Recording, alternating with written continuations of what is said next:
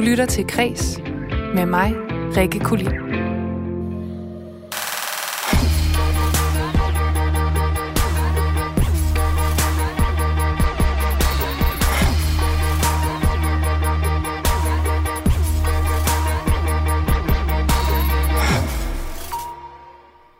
Russisk propaganda påstår lige nu, at forfatteren bag historien om den her verdensberømte pige er nazist.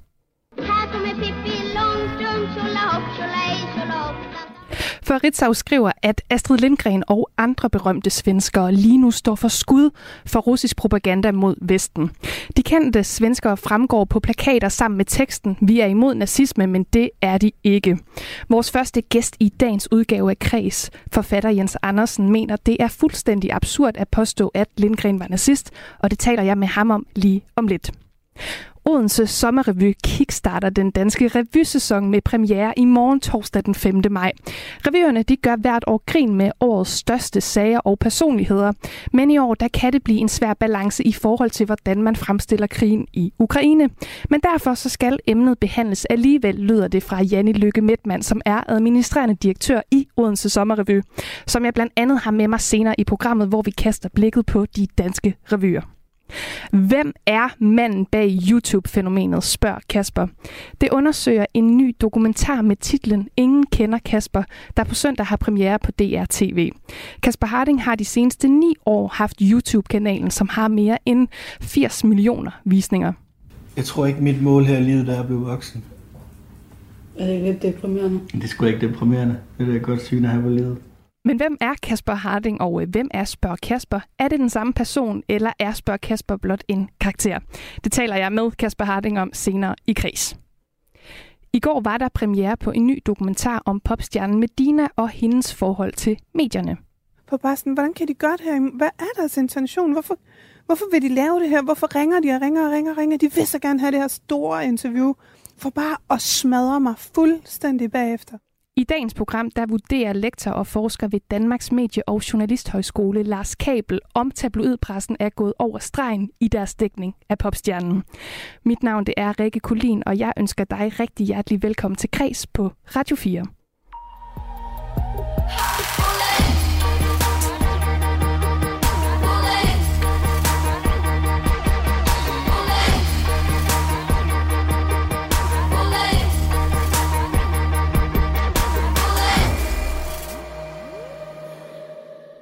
Den russiske propagandamaskine mod Vesten omfatter nu en kampagne, som udpeger berømte svenskere som nazister. Det skriver Ritzau. Plakater er blandt andet hængt op på buskuer i Moskva med påskriften Vi er imod nazisme, men det er de ikke. Og det her budskab det er ledsaget af citater, som skal knytte berømte svenskere til nazismen. Det gælder blandt andet forfatteren Astrid Lindgren, filminstruktøren Ingmar Bergman, IKEA-grundlæggeren Ingvar Kamprad og kong Gustav den 5. Og de her plakater, de findes blandt andet uden for Sveriges ambassade i Moskva. Men er der overhovedet noget om snakken, og kan man på nogen måde kæde Astrid Lindgren sammen med nazisme? Det skal jeg nu snakke med dig, Jens Andersen, om. Velkommen til Kreds. Tak for det. Du har skrevet øh, to bøger om øh, den svenske forfatter, nemlig øh, biografien Denne dag et liv, en Astrid Lindgren-biografi, og så også brevudvekslingen sammen med øh, brevudvekslingsbogen sammen med Jette Glargaard, som hedder Jeg har også levet. Og øh, den vender vi tilbage til, men lad os lige starte med den her øh, beskyldning om nazisme, Jens Andersen. Du mener, det er fuldstændig absurd at øh, koble Astrid Lindgren sammen med den. Hvorfor? Først og fremmest fordi, at øh, hun var et menneske, der fra en ganske ung alder og lige til hun døde i, i, en, i en høj alder af, af nogle af 90, der var hun altså øh, imod øh, og kæmpede imod øh, nazisme, fascisme i alle mulige afskygninger. Så altså, man kan jo læse det i hendes bøger, og man, der er alle hendes udtalelser og andet, så den, øh, den beskyldning er, er så grundløs og fuldstændig vanvittig, at... Øh, at det næsten er til at grine af, hvis det desværre jo så ikke var sandt. Hvordan reagerede du, da du øh, læste det her første gang? Jamen, øh, jeg, jeg rystede bare på hovedet, fordi det er, øh, man ser jo nogle gange, at, at berømtheder og personligheder, som eksempelvis Astrid Lindgren, er blevet taget til indtægt for noget. Det er også sket i Sverige, hvor Jimmy Åkesson og hans øh, øh, folkeparti derovre jo øh, har forsøgt at hænge, øh, hænge Astrid Lindgren op i sådan en øh, øh national... Øh, flagstang ikke? Og, og bruge hende i deres propaganda. Så det, det er jo noget, det er jo en risiko, man løber, når man er, når man er berømt. Altså, hvordan kan russerne få den her idé? Fordi at, øh, nu nævner du det også tidligere noget, der er blevet forsøgt i Sverige, og du nævner den her propagandamaskine, men hvordan får man resten af verden øh, overbevist om den idé? Ej, det tror jeg ikke lykkes, det må jeg sige. Dertil kender vi hendes bøger alt for godt, ikke bare her i Norden, men også i, i, i udlandet. Øh, og og jeg, jeg, kan ikke, jeg kan ikke forestille mig andet end, at, øh, at, man, at det træk, man har gjort her, må, må på en eller anden måde handle om. Og, at vende sig mod øh, de tanker, der er nu i Sverige om at tilslutte sig NATO, og også det, at man helt utilsløret øh, støtter Ukraine og sådan noget. Det er jo et ryg øh, i, i, i, i russernes opfattelse af, hvad Sverige har stået for, og derfor kommer måske det her som et, et modtræk mod øh, dem, som svenskerne elsker allermest. Og så kan man jo sige, at Øh, Øh, hvad skal man sige, Lindgrens forhold til øh, tyskere, øh, der har vi jo faktisk et øh, særligt forhold til en øh, bestemt en af slagsen, nemlig Louise Hartung.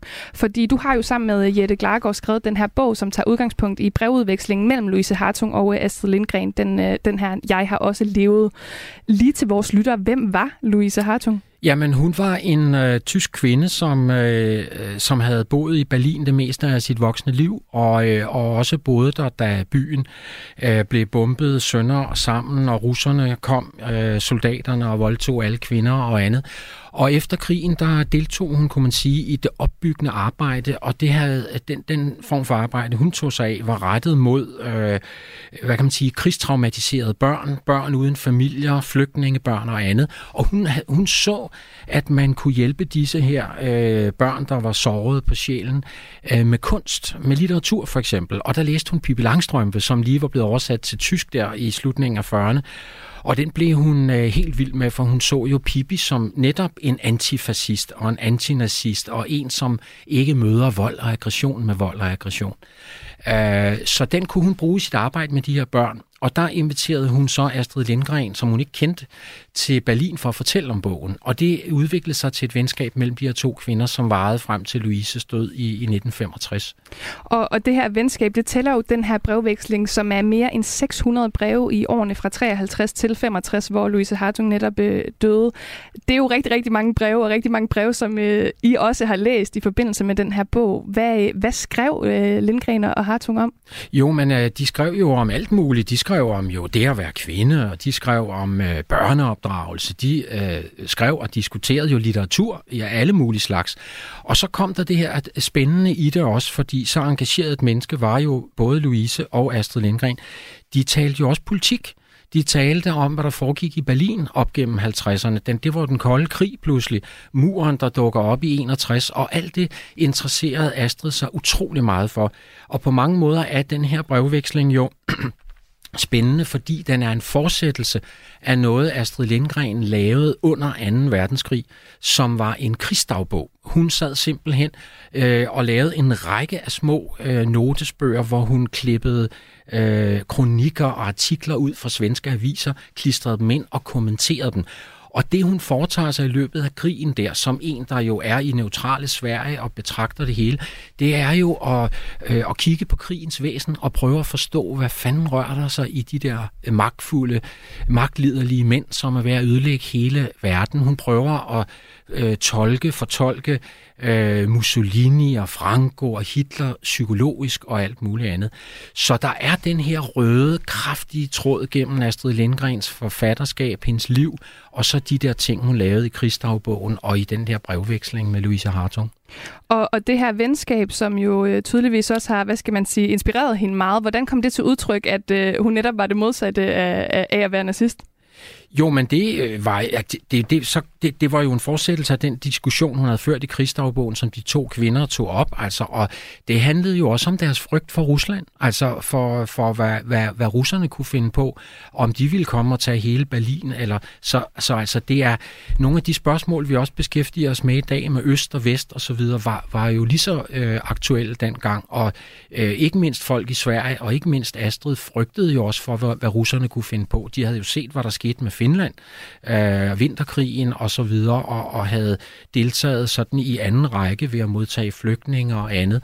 Så der var øh, ved siden af, af hendes anti øh, fascisme og hendes øh, verbale kamp mod øh, nazisme, var der også en frygt for, hvad, øh, hvad man kunne finde på over Østpå øh, i, øh, i fremtiden. Så jeg tror, hun ville, hun ville på en eller anden måde jeg tror ikke, det ville have overrasket hende, det vi øh, befinder os i i dag. Det tror jeg egentlig ikke. Og øh, man kan jo sige, at du nævnte øh, en af hendes helt store figurer øh, tidligere, nemlig Pippi Langstrømpe. Lad os lige øh, høre lidt fra hende her.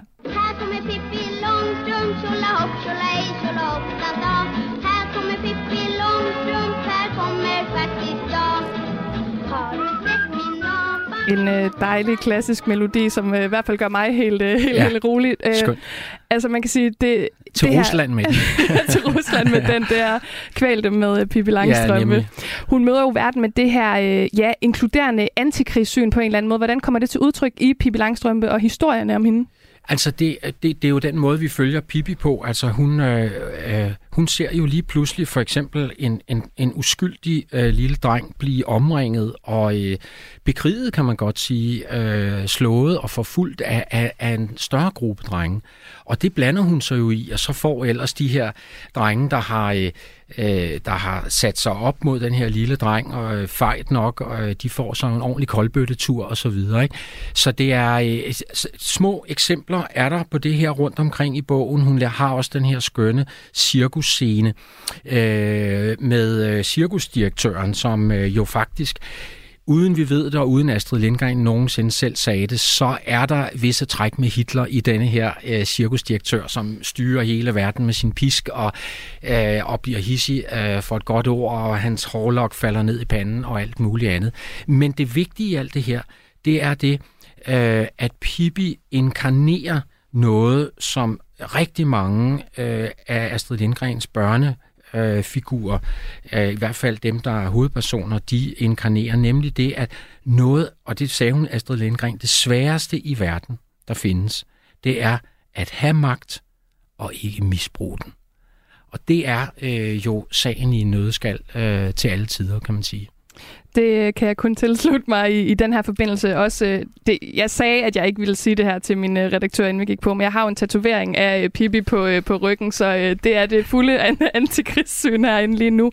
Men jeg tænker på i forhold til øh, Louise Hartung, som jo øh, fandt stor glæde i at læse Pippi, som jo var blevet oversat til tysk. Hvad var det, hun så konkret i Pippi, som var direkte pacifistisk?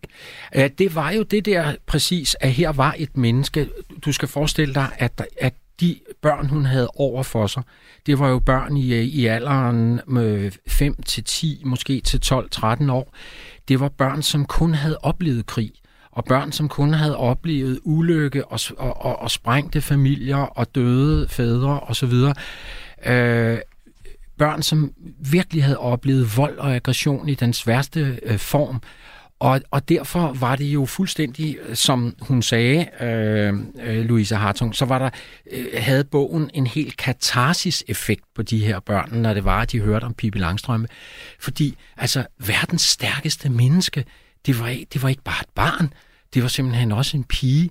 Og det, at man kunne forestille sig et menneske, som øh, fortrinsvis i hvert fald vil det gode, og som vil freden, og hele tiden nemlig ikke vil ekskludere og angribe, men inkludere og fagne, sådan som hun gør i sin leg og i sin omgang med, med, med børn. Øh, det var altså revolutionerende øh, for de her børn, og det er jo det, det er revolutionerende ved Pippi-figuren. Vi har, man har aldrig set en figur af lignende karat i, øh, i verdenslitteraturen, da den udkom midt i 40'erne.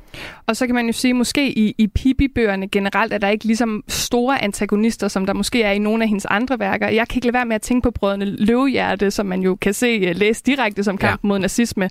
Og i den, der er der jo en, en decideret historie om krig og det onde, hvor man kan sige, at de gode kæmper en be, øh, befrielseskamp af nød.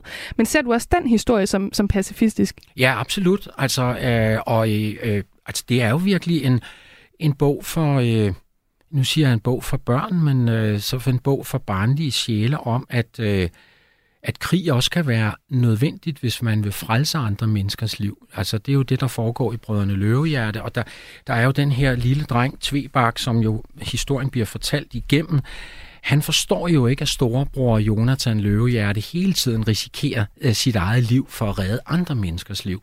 Og så er det jo, at han siger de her berømte ord, der også er den slags omkvæd i romanen, og som vi også kan sende til Rusland, hvis vi vil. Ikke? Altså, der, der er ting, man må gøre, ellers er man ikke menneske, men bare en lille lort. Det er, øh, jeg har lyst til at sige de sandeste ord, men her til sidst, øh, Jens Andersen, hvad, hvad kan vi voksne her i 2022, hvor der foregår så meget konflikt i verden, og ja, her i Europa lige, lige ved siden af os, lære af Astrid Lindgren, og ikke mindst øh, en figur som Pippi Langstrømpe?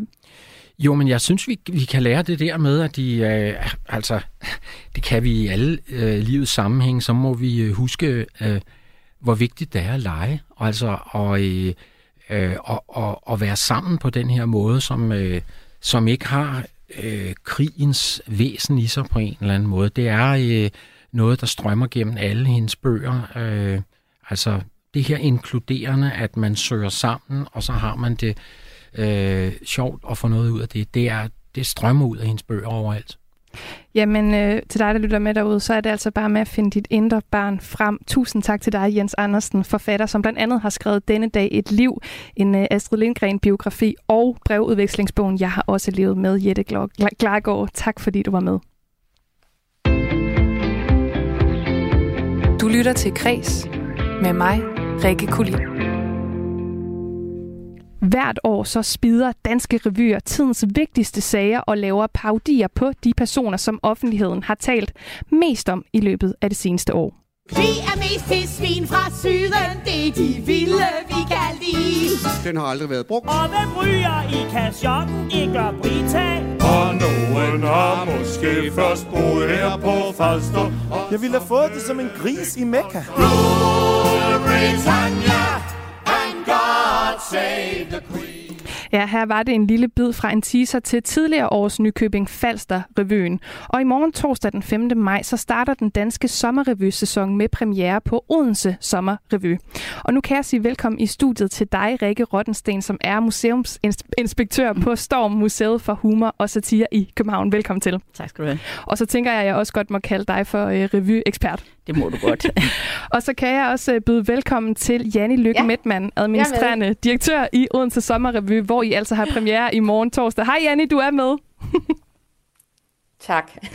Vi skal uh, tale os lidt ind på, hvad der bliver uh, årets joke på uh, de danske revyscener, og hvilke temaer, som det kan være svært at, at komme udenom. Og en af de ting, som jo fylder meget i mangens bevidsthed lige nu, det er krigen i Ukraine.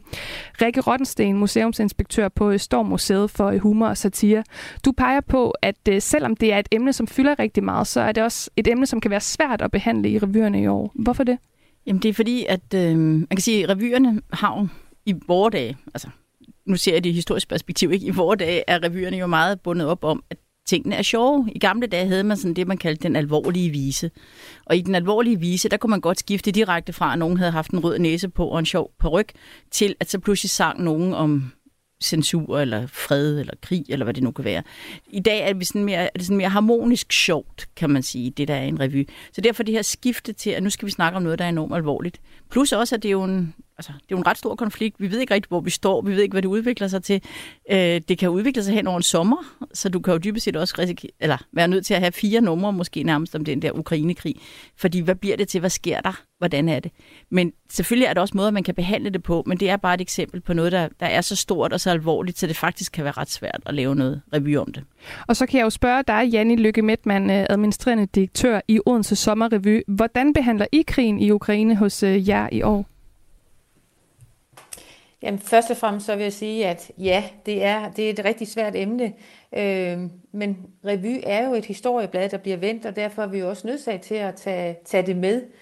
Øh, vi prøver at komme lidt rundt om krigen, og ikke så meget direkte ned i selve det, der sker i Ukraine lige nu, fordi det er, det er nærmest umuligt at behandle. Øh, det har i hvert fald været vores vurdering. Så det er sådan mere det der omkring øh, magthaverne, ikke mindst magthaveren, i den sammenhæng der, som øh, man jo godt kan lave noget satire på. Øh, og så er det sådan også de ting, øh, som krigen så betyder for os, hvor vi jo også godt kan gøre lidt grin med os selv, at vi kan være bekymret for nogle ting, mens så vi gør grin af os selv, og ligesom tager lidt afstand til de mennesker, som jo direkte er involveret, øh, og med den grusomhed, der er omkring det. Og så nævner du jo her et sted, man i hvert fald kan tage fat i, eller en øh, person, man kan tage fat i, det er magthaveren. Og vi skal tale lidt om, hvilke konkrete personer og sager, man øh, kan forvente sig numre af i år, fordi Rikke Rottensten, du peger jo på, at politikere, det er nogle af dem, som De er næsten altid gode. altid er med i revyer. Politikere og politiske ledere. Hvad, hvad kan vi regne med at se i år? Ah, jeg tror godt, vi kan regne med, at Mette Frederiksen dukker op. Ja, jeg vil næsten blive skuffet. Jeg tror også, det ville være mærkeligt, hvis hun ikke gør. Den siddende statsminister er altid med i en eller anden revy et eller andet sted. Øh, Og man kan sige, at øh, sidste år lavede Mer- Merete Mærkedal jo en meget fremragende, for eksempel Mette Frederiksen på, øhm, i Cirkusrevyen. Ikke? Det, der kan være et problem nogle gange med statsminister, det kan jo være, hvis de ikke er så lette at lave, hvis de er for svære sådan at ramme på en eller anden måde, så, så kan det være svært. Inger Støjberg, som ikke har været statsminister, men har altid været enormt nem at parodiere, for eksempel. Ikke? Så der er nogle af dem. Så tænker jeg, at øh, så kan der også, altså måske ikke direkte politikere som sådan, men der kan også komme nogle hentydninger til nogle af de politiske sager, der har været. Jeg kunne godt forestille mig, at der, blev, der kunne godt i en bisætning blive sagt slettet sms'er, og det kan også være, at Barbara Bertelsen jo dukker op. Who knows? Hun, man kan nok ikke parodiere hende, men, øh, men hun kan jo godt dukke op på en eller anden måde. Ikke?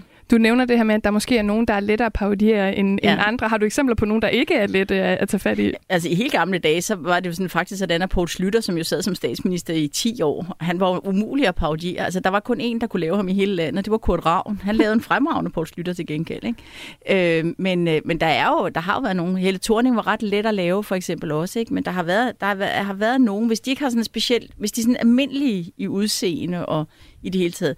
Jeg ved ikke, øh, altså Mette Frederiksen har jo, nu har hun sådan en frisyr, og hun har en måde, som man godt kan lave, men ellers er hun måske heller ikke nødvendigvis, så er det først nu, tror jeg, at hun er blevet lettere at lave. Før i tiden tror jeg, hun ville være svær at lave. Ja, det er ligesom også med, med fokus på de ting, hun gør som statsminister, det, er det, bliver nemmere. Det, det er ja. der forskellen er. Det er så også der, hvor politikerne jo ofte siger, at eller den forskel for dem, det er jo, hvis det er sagen, altså bolden eller manden, ikke? det er ikke så fedt med dem der, der går direkte på en som person. Den, sådan en var der for nogle år siden med Sofie Løde, hvor jeg også selv synes, den overskred simpelthen nogle grænser. Det var hende som privatperson, det skulle man ikke. Det skal man ikke blande ind i, det er sagen. Og, og Janne Lykke Medman, øh, administrerende direktør i Odense Sommerrevy. I sætter jo netop fokus på øh, statsministeren i, i år. Hvordan kommer det til at, til at lade sig gøre? Jamen, I år der bliver det sådan med lidt mere humor, øh, og måske netop også på grund af det, der sker øh, ude i verdenssamfundet, øh, hvor man kan sige, i, i 21, så var der måske sådan mere et, et alvorligt twist på. Øh, I år der er den meget mere sådan i den lette øh, genre.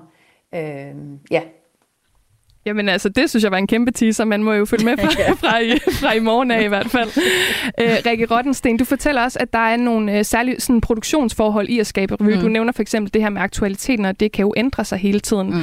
Og man skal samtidig også være så aktuel som muligt. Hvad går det ud på? Jamen det går ud på, at, at vi jo øh, har en ret kort hukommelse, når det gælder de her begivenheder. Det er ikke nødvendigvis vores skyld eller vores hjerner, der fungerer anderledes. Det er bare et spørgsmål om, der sker så meget hele tiden, og vi har så mange kanaler, medier kørende, så, vi, så der er jo hele tiden noget, der overtrumfer noget andet.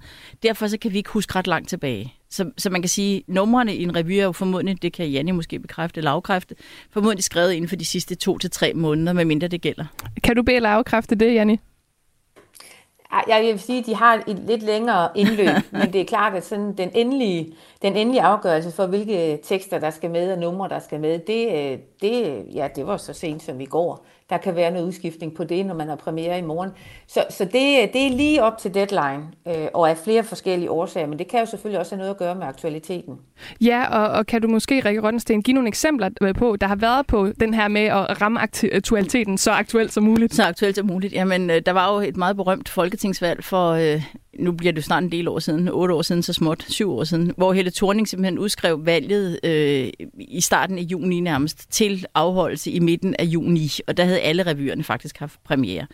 Øh, og det vil sige, at de var jo alle sammen, havde lavet et nummer, som handlede om, at Helle Thorning var statsminister, fordi det var hun jo, når de havde premiere, men de vidste også godt, at Lars Løkke havde en meget stor sandsynlighed for at blive statsminister efter hende. Hun gik så til og med også af.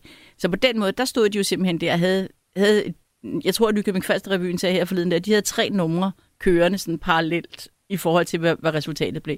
Der var de nødt til at, at reagere på nuet, kan man sige. Ikke? Så man skal i hvert fald være omstillingsparat Man skal være øh, meget som, øh, omstillingsparat som som, revy. som revy, også som skuespiller, fordi man har måske bare et par timer nogle gange til at lære en tekst øh, om igen.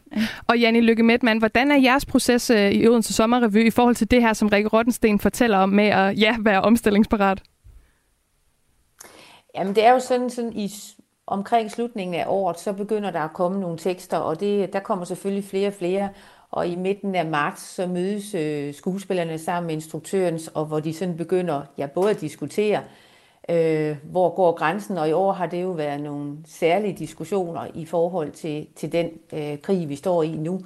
Øhm, og så stille og roligt, så begynder man jo, og man beder måske også nogle, nogle specifikke tekstforfattere om, og kan I ikke lige lave noget på det her, eller kunne vi lave det lidt om, og så videre. Så der foregår den der proces, og så er jo, så kommer, i vores tilfælde, så kommer de jo ud i vores telt øh, efter påsken, og så øh, har vi jo forpremiere, og så har vi øh, premiere i morgen. Og lige op til premieren, der, der kan der jo godt være noget, både udskiftning af nogle øh, tekster, og ja, igen i forhold til aktualitet, men også i forhold til, hvordan øh, de enkelte numre kommer efter hinanden, altså rækkefølgen. Det har stor betydning også. Til det, er, det er en meget, meget levende og fleksibel proces, hvor alle skal være yderst opstillingsparate. Ja, men jeg elsker, at vi kan bruge det ord. Det, det Ja, dækker det så det godt. så godt. øh, til sidst kunne jeg godt lige tænke mig helt kort at høre jer begge to. Et rigtig godt revynummer. Hvad skal det indeholde? Rikke? Øh, jamen, øh, dels så synes jeg godt, det øh, må nogle gange være en ventil for os. Hvis vi har nogle frustrationer, så må et rigtig godt revynummer godt være en øh, ventil for vores følelser. Men det må også godt give os nogle indsigter, som vi måske ikke havde før. Det kan være, der er noget, der er rummeligt i hovedet på os, og så lige pludselig så falder det på plads. Sådan, Gud ja, det er jo sådan, det er, når vi hører den her tekst. Og hvad siger du, øh, øh, Janni? Ja, altså jeg kan jo godt lide øh, pamfletten, altså jeg kan godt lide, de bider lidt, at man lige sådan får en lille reminder om nogle ting, eller hov, ja, det er jo egentlig også rigtigt. Og så kan jeg faktisk også godt lide, jeg kalder det afmontere, og ikke kalde det ventil, men det er lidt det samme, og det har vi jo i den grad brug for i år. Øh, så vi i stedet for er så, kan man sige, så berørt af den situation, vi er i i forhold til krigen, at vi så måske også lige kan grine lidt af en specifik magthaver. Øh, og så det tredje, det er selvfølgelig et godt grin. Altså det er jo også bare rart at komme ud og grine sammen.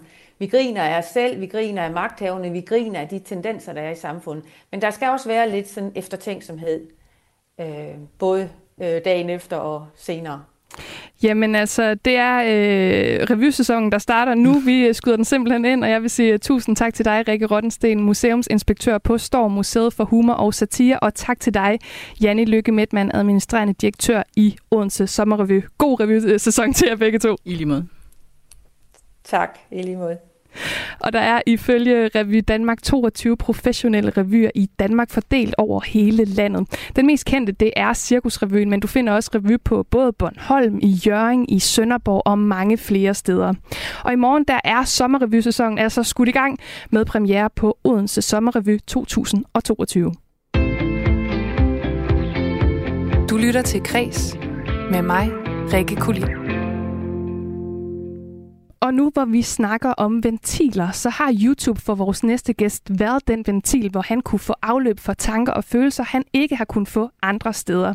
For min gæst, der kommer i studiet lige om lidt, det er manden bag YouTube-kanalen Spørg Kasper, som har mere end 80 millioner afspilninger på YouTube, og han hedder Kasper Harding. Han er også hovedpersonen i en ny dokumentar med titlen Ingen kender Kasper, der har premiere på DRTV på søndag. Og hvis ikke man lige kender hans øh, YouTube-kanal, så lyder det nogenlunde sådan her. Åh, man. Hej, velkommen til den her video her. Uff. Jeg har ikke mange potter pisse ved lige nu. Så tænker jeg nok, Kasper, hvor fanden er du stået så fucking tidligt op? Jeg har aldrig været så tidligt op i mit liv, mand. Men det er fordi, at i dag, der vil jeg lave Air McDonald i 24 timer. Og nu kan jeg byde velkommen i studiet til Kasper Harding, som har haft den her YouTube-kanal siden 2012.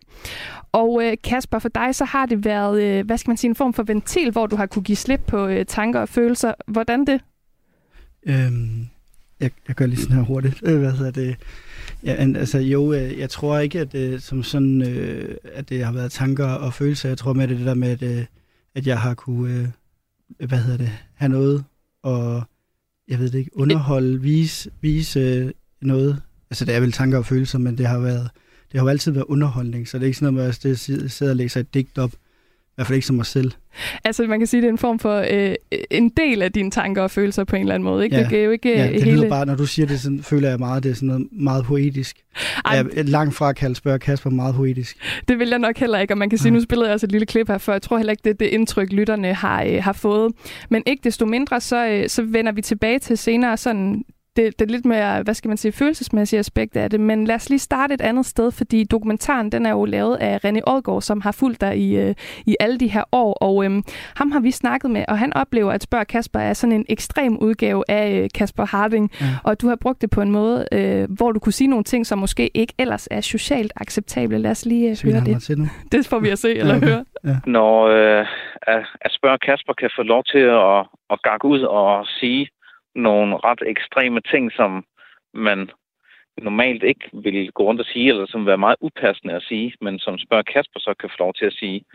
Og han kan... Um, Kasper Harding er jo også meget sådan... Um, han er jo, har jo meget humor og er meget drillende. Så når han sådan skal drille andre YouTubere, eller hvad han nu sådan oplever i hans verden, så, så er det kan han bruge, oplever i hvert fald, at han så bruger spørg Kasper til at, at drille med og kunne være en del mere ekstrem, end hvad han selv ville kunne være. Ja, sådan lød det altså fra René Odgaard her. Hvad, hvad tænker du umiddelbart om det? Er det for at drille andre, at spørg Kasper blev til? Ja, altså, ja, altså det, ja, det er egentlig meget godt, fordi det er sådan, da det startede tilbage i 12 der, der kiggede jeg på alt det, jeg synes egentlig var humoristisk, der lå på YouTube. Øh, der var ikke fordi, der lå særlig meget, men det der var, altså jeg fandt humoristisk, hvor at, at det tit faktisk ikke var det, at det person, der lagde det op, tænkte, men jeg så det, og, synes det, og så var det egentlig bare det, jeg brugte, og jeg gjorde det endnu vildere. Og så håber jeg lidt, at folk også synes, det var sjovt der så det, og jeg så det som underholdning, og det René, han nævner det der med, at øh, jeg tror det er mere det der med, at jeg, jeg, jeg stort set altid har en eller anden ironisk tilgang til ting, selvom de bliver seriøse, og det er jo det, jeg sidder og jeg ender med at joke med dig hele tiden, selvom du ikke synes, det er sjovt. Men øh, hvad hedder det? Selvom du I har prøvet at have et eller andet, fordi at jeg tror bare, det er den bedste måde, sådan ligesom at kunne snakke om nogle emner, og ved ligesom også bare lige sådan lidt at smine en til. Jeg kommer ikke til at smine dig til. Men, du skal øh, være velkommen, så ej, ser vi, hvad der sker. Det skal, vi, det skal vi ikke her. Men er det fordi, jeg i virkeligheden hørte dig sige, at du godt kan tale om seriøse ting, men du alligevel har brug for altid at holde det ud i strakt arm? Ja, altså privat. Altså, der er ikke noget, øh, som spørger Kasper, jeg tænker sådan store emner, han har taget op. Og hvis han har, så det været noget nu og her, og så har jeg, så har jeg taget den modsatte tit i forhold til holdning i forhold til, hvad jeg selv har privat. Og så har jeg kunne vise folk ved at lave en, altså have en karakter, der er helt væk fra vinduet, at den holdning, de har her, det er den forkerte agtig. Altså i dokumentaren, der er der jo også rigtig meget fokus på, hvad skal man sige, hvad der er spørg Kasper, hvad der er Kasper Harding, og hvornår folk sådan ikke helt kan, kan skælne i, imellem det. Mm. Der er et øh, eksempel, da du er til guldtuben, og spørger Kasper lige bagefter laver en video, da, da du jo ikke vinder noget for figuren spørg Kasper. Ja.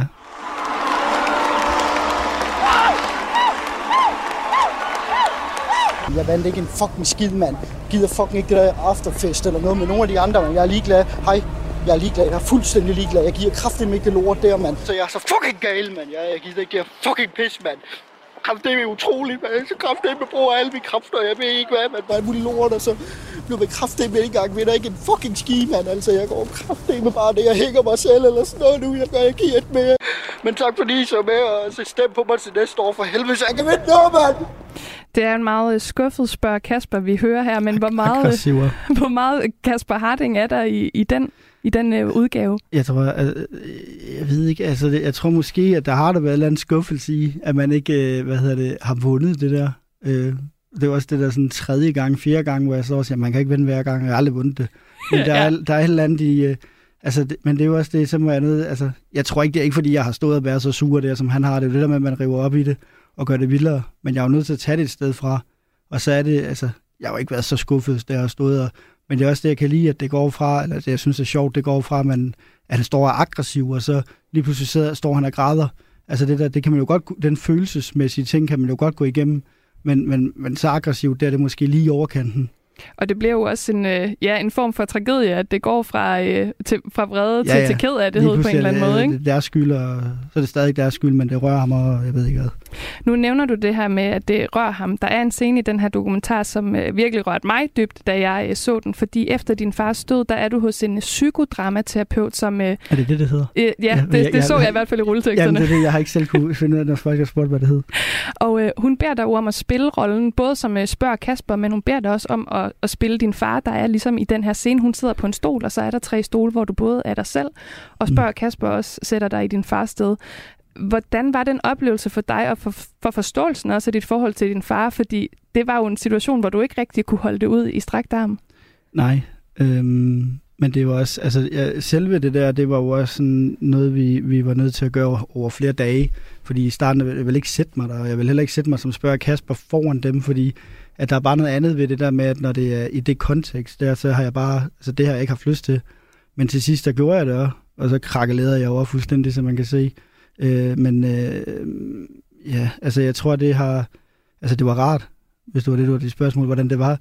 Øhm, jeg har jo også kunne bruge det sådan noget senere hen. Hvad har du kunne bruge det til? Øhm, altså, jeg kan ikke spare dig på det, men det, det er noget bare lidt mere det der inde i en, fordi jeg følte jo ikke, det, det ved jeg ikke, men det får man op på fornemmelsen, men jeg følte jo ikke, at jeg fik sagt ordentligt farvel til ham, og, og jeg føler, jeg har egentlig følt, at jeg var et idiot. Og du ved, fordi det der med, at jeg ikke har øh, hvad hedder det, værdsat, at det eneste, han egentlig har vist, det var, at han var interesseret i, i hvad jeg lavede, og at jeg havde det godt. Men mm, som mange andre, hvad hedder det, unge, så, de, altså, så havde man, altså jeg havde ham ikke, men, men det der med, at ens forældre kan være irriterende og alle de her ting, og det tror jeg ikke er den eneste, der har prøvet at føle. Øh, og så han så, jeg døde, det havde jeg jo ikke regnet med. Så jeg tror mere, det er det der med, at jeg, at øh, jeg kunne ikke få sagt farvel, men man ligesom kunne sige, fortælle ham, hvad man egentlig oprigtigt følte. Ja, og nu nævner du jo selv det her med, at, øh, at man måske ikke, eller du ikke har været så god til, at du synes egentlig, det var irriterende, når han ringede så meget, men der er jo den her scene, hvor du ligesom reflekterer over de her opkald, og hvorfor de, øh, de kom. Var den her oplevelse med at, at skulle spille de her roller, og sådan, øh, sætte dig ind i det, var det ligesom det, der kunne åbne for den refleksion? Jeg tror ikke helt, jeg forstår, men hvad hedder det, men, men at... Øh Altså, jamen, ja, altså i selve det der psyko noget der? Ja, var det ligesom det, der gjorde, at du kunne komme der til den forståelse af, af din far?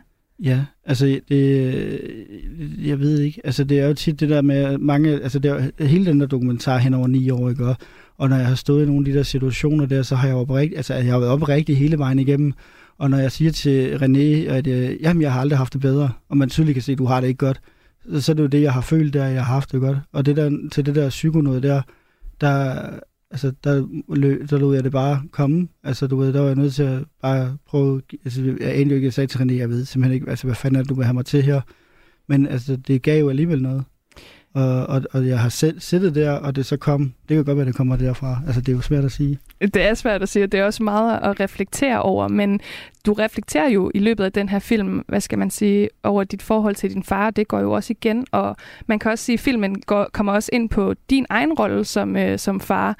Og hos den her øh, psykodramaterapeut, det her mm. lange ord, ja, lange. Der, der beder hun jo også reflektere dig øh, over, om hans øh, sygdom har haft indflydelse på den måde, du har skabt den her øh, karakter, spørger Kasper den på. Den lukker jeg meget hurtigt ned, nemlig. Ja, hvorfor?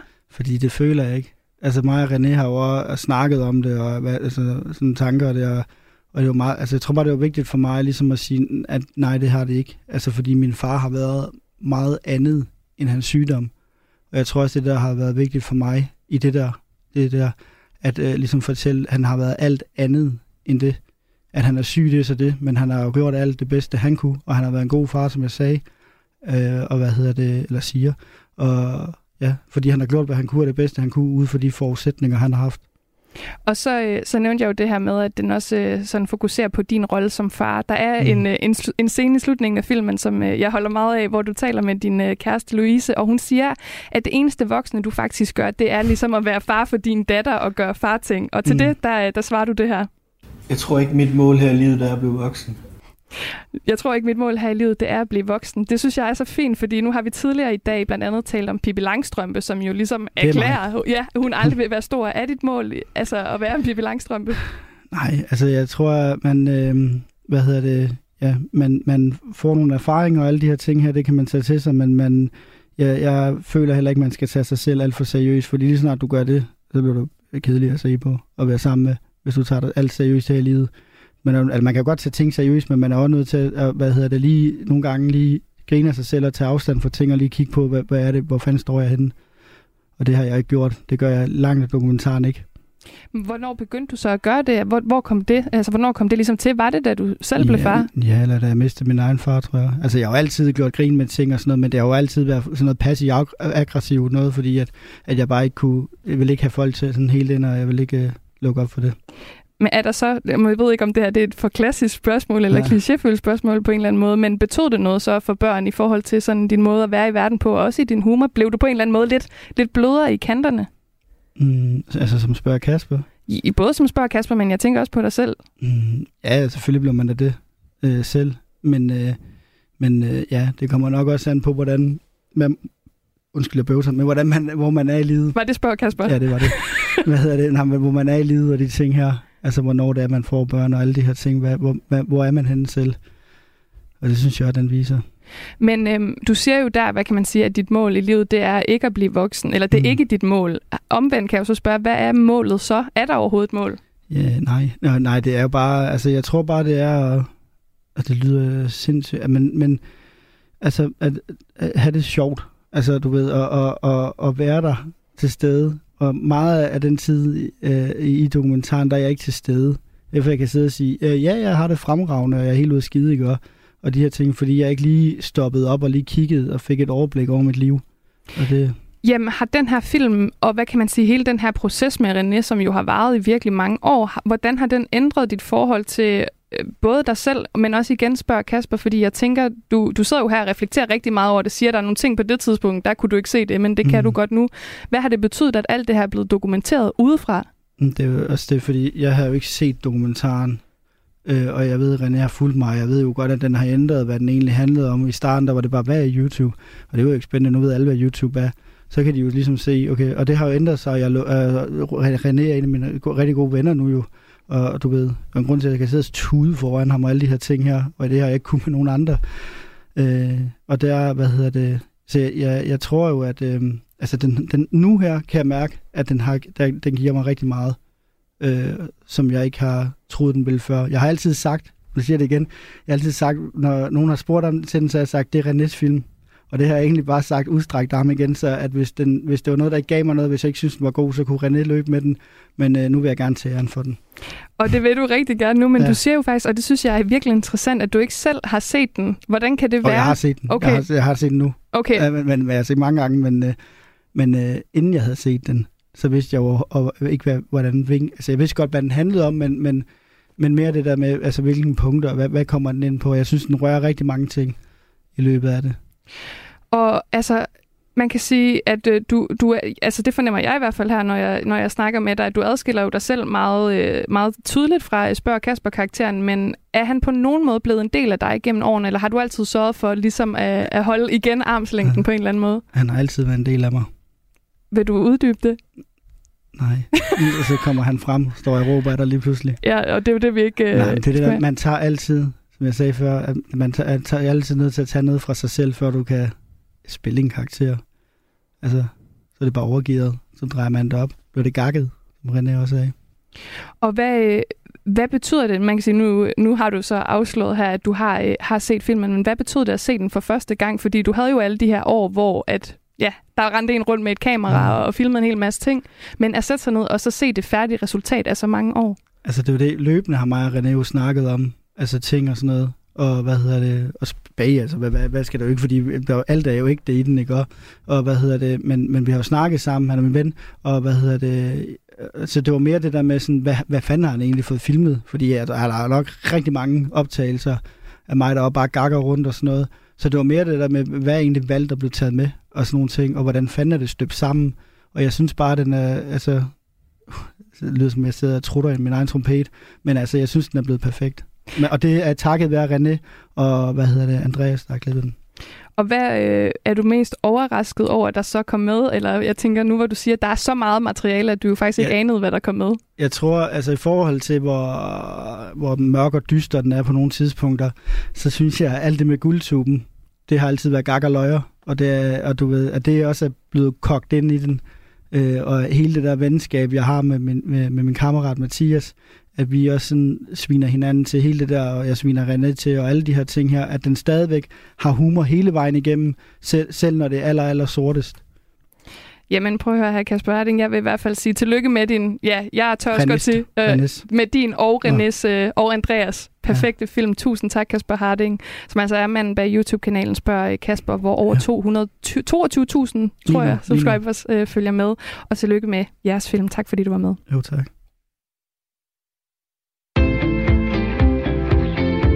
Du lytter til Græs med mig, Rikke Kulin.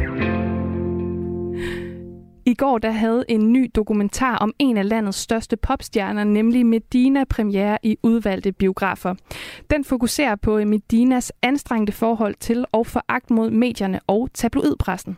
For bare sådan, hvordan kan de gøre det her? Hvad er deres intention? Hvorfor, hvorfor vil de lave det her? Hvorfor ringer de og ringer og ringer og ringer? De vil så gerne have det her store interview, for bare at smadre mig fuldstændig bagefter. Og i studiet i gårdagens udgave af Kreds, der havde min kollega Astrid Dage til besøg af filmens instruktør Kasper Astrup Skrøder, som øh, ikke var i tvivl om mediernes urimelige behandling af Medina. Jeg synes helt klart, hun har haft en særlig øh, hård omgang. Altså, jeg har fundet flere hundrede artikler øh, om hende, og selvfølgelig også fundet andre, men der er ingen, der ligesom er blevet behandlet som hende. Og det tror jeg har været, fordi hun kom alene i en tid, hvor der ikke rigtig var nogen som hende på danske, på danske platform, og det, det gjorde bare, at hun fik al opmærksomheden men selvfølgelig også skulle stå på mål for alt, hvad hun så foretog sig.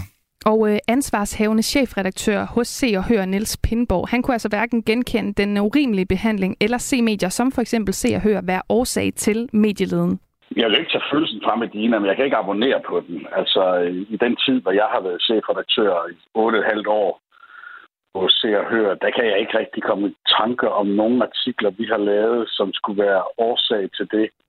Og vi skulle også i går have haft forsker og lektor på Danmarks Medie- og Journalisthøjskole, Lars Kabel, i studiet for at undersøge tabloidmediernes rolle i, øh, i alt det her.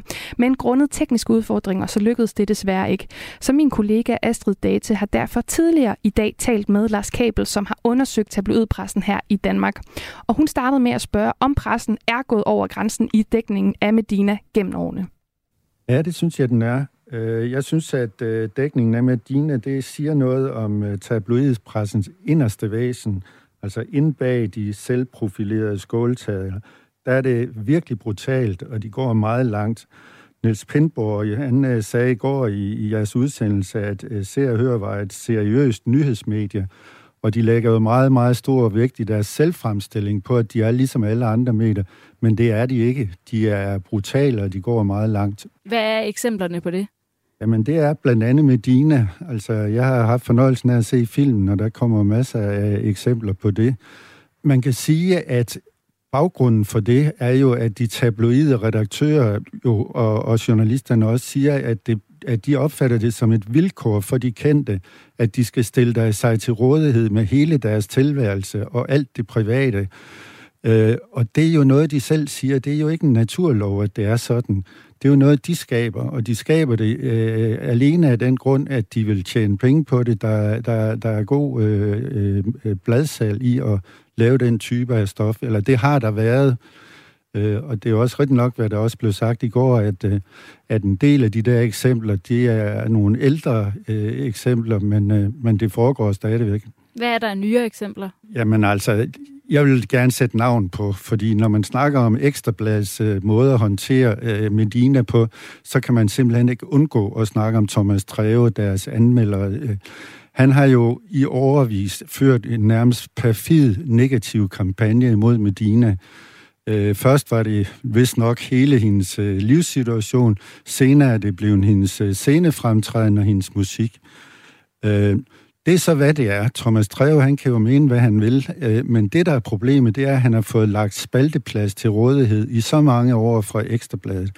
Og jeg synes, at øh, i går og i forgårs var et, et klassisk eksempel på den nye øh, dokumentarfilm, som jeg har fornøjelsen af at se.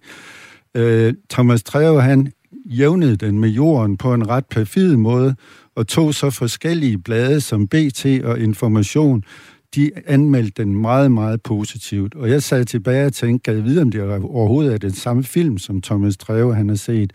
Øh, så det synes jeg er et, et, et nyere eksempel. Vi har her på Kreds forsøgt at få et interview med Ekstrabladet, men det har ikke været muligt. Deres øh, nye ansvarshavende chefredaktør Knud Brix skriver til os i en mail, at avisen ikke har yderligere at sige, end at han fortsat bakker op om avisens anmelder, heriblandt Thomas Treve.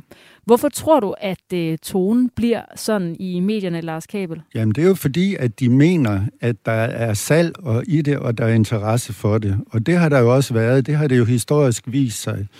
Øh, jeg tror, det er lidt anderledes nu. Altså, jeg tror, øh, der, er jo, der har jo været en meget stor skandale, en telefonaflytningsskandale i England, hvor, kan man sige, de kendte eliten har gået i meget, meget offensiv øh, modkamp. Og der har været øh, betalingskortskandalen, se og høres betalingskortskandale her i Danmark. Og jeg tror ligesom, at de to ting, de blev ligesom afslutningen på en epoke øh, hvor alt var tilladt. De mest rådne metoder for at bruge et direkte sprog blev taget i brug, øh, og det blev publiceret på forsiderne i et sprogbrug, som altså, ja, som øh, jeg hørte øh, instruktøren sige i går, at man vil aldrig nogensinde tillade sådan en, en, en måde at tale på, på en arbejdsplads, for eksempel. Øh, men det blev det. De senere år har det, har det forandret sig lidt. De kendte er ligesom øh, fået en anden position i, den tabloide, i det tabloide indhold, men de er jo stadigvæk et helt afsindigt vigtigt stofområde. Specielt for BT, faktisk. Ja, der er også øh, jo øh, arbejdsmetoder, der heller ikke er lovlige. Altså i øh, 2012, der afslørede Ekstrabladet til at høre tysk kilde, der havde overvåget mindst 86 kendisers øh, kreditkort. Ja. Øh, og det er noget af det, du nævner her, som var med til at ændre tabloidpressen markant. Ja, det var det. Så, Nej, ændre den. Jeg ved ikke, om jeg vil bruge ordet markant, men ændre den. for ligesom at komme ind på årsagen til, hvordan det er sådan her, så er det også, fordi der er penge i det, fordi ja. altså, at, at de, altså, har de i virkeligheden været ofre for folkets interesse. Altså, at, at vi synes, det var fedt som øh, lytter og læser og hører de her historier, og at det i virkeligheden er os, der ikke tænker på, at det er hårdt for, øh, for de her stjerner. Øh, det tror jeg ikke. Altså, det er et meget komplekst spørgsmål, som man ikke kan sige ja eller nej til. Men man kan sige, at i 60'erne og 70'erne, der var øh, den tabloide presse jo den mest dominerende, øh, og, og på nogen måde også en meget vigtig presseform øh, i Danmark. Ikke? Altså Ekstrabladet, som mange ved, jo solgte over 300.000 eksemplarer, og de havde vigtige samfundsmæssige kampagner, øh, øh, bolighej og skrankepæve og sådan nogle ting, ikke? Øh, som, som havde en betydning. Siden da er det jo kun gået tilbage for den tabloide presse, øh, både i dens øh, samfundsmæssige betydning og i dens øh, rolle som pengemaskine. Og, og, og jeg tror ikke i dag, det er sådan, at man kan lave aviser. Det er der nu heller ingen af dem, der gør, eller, eller, se, eller altså Ekstrabladet og BT laver jo ikke aviser på, på stoffet om de kendte. Men jeg tror godt, at, at de har kunne mærke, også på salgstallene, at der er en anden form for, for interesse og en vigende interesse for den type af stof, som de tidligere har tjent øh, masser og masser af penge på. Du siger jo så, at det har ændret sig de seneste år. Ikke markant, men det har dog ændret sig. Så hvis nu Medina lavede sit gennembrud, sit kun for mig i dag, hun kom igennem med det i 2008, men hvis nu det var i dag, hvordan ville medierne så behandle hende anderledes? Jamen, jeg tror også, altså med Medinas øh, behandling i medierne skal man jo også ses i sammenhæng med hendes øh, pionerrolle på de sociale platforme. Altså hun var jo en af de første øh, danske øh, musikere, som i den grad forstod at bruge de øh, sociale medier. Ikke? Og, og det betød jo så, at der kom en anden type af blik på hende som person. Øh, men det var jo ligesom sådan en kulturskifte, der skete for 10-15 år siden, eller sådan noget lignende. I dag, der, hvis der kommer en stjerne som Medina, så vil de være meget, meget bedre rustet til at kunne øh, håndtere den øh, kendthedskultur, som jo er knyttet både til de sociale platforme, men jo også til nyhedsmedierne. Og man kan sige, i højere og højere grad i virkeligheden til, til Instagram og de andre sociale platforme. Sådan lød det altså fra øh, forsker og lektor på Danmarks Medie- og Journalisthøjskole, Lars Kabel, om tabloidpressens behandling af popstjernen Medina. Og det var altså i anledning af den nye dokumentarfilm om Medina, som i går blev øh, vist flere steder i øh, Nordisk Films biografer, og som også kan opleves den 10. maj i Aarhus, den 11. maj i Odense, og så kommer der altså også en serie, der hedder Medina, hele min historie, som har premiere i morgen, torsdag den 5. maj på Discovery Plus og Kanal 5. Og der kommer otte afsnit i alt, hvor et udkommer om ugen, så der er altså masser af Medina til folket den næste tid. Og så er vi altså, øh, apropos tid, ved at løbe tør for den her i øh, dagens udgave af øh, Kreds på Radio 4. Det her program i dag, det blev tilrettelagt af øh, Lene Grønborg Poulsen, Esben Lund og øh, Maja Hall. Hvis du har nogle tips til programmet, eller noget, du synes, vi skal tage op, så kan du sende en mail til kreds radio4.dk med dit tip til os. Og så skal du også huske, at du kan høre alle tidligere programmer af Kreds på Radio 4's app, øh, inklusiv dagens øh, program, når det udkommer som podcast. Og så skal du altså blive hængende her på kanalen lige om lidt, for øh, missionen sender som altid fra 15 til 17. Det er Amalie Bremer og øh, Tony Scott, som øh, bærer eftermiddagsfaklen videre. Og i dag der skal det kort og kontant handle om at sikre fri abort til alle. Det er missionen, øh, dagens udgave af missionen i dag, og øh, det er selvfølgelig i anledning af, at lige nu der foregår en øh, masse ting i USA, hvor man blandt andet kigger på den føderale ret til at, øh, øh, at fjerne den til, til øh, retten til abort selvfølgelig. Jeg kluder lidt rundt i det her til sidst. Mit navn det er Rikke Kulin, og jeg var øh, din øh, vært i dagens udgave af Kreds. I morgen der er Maja Hall tilbage igen i studiet, men først så er der nyheder. God eftermiddag.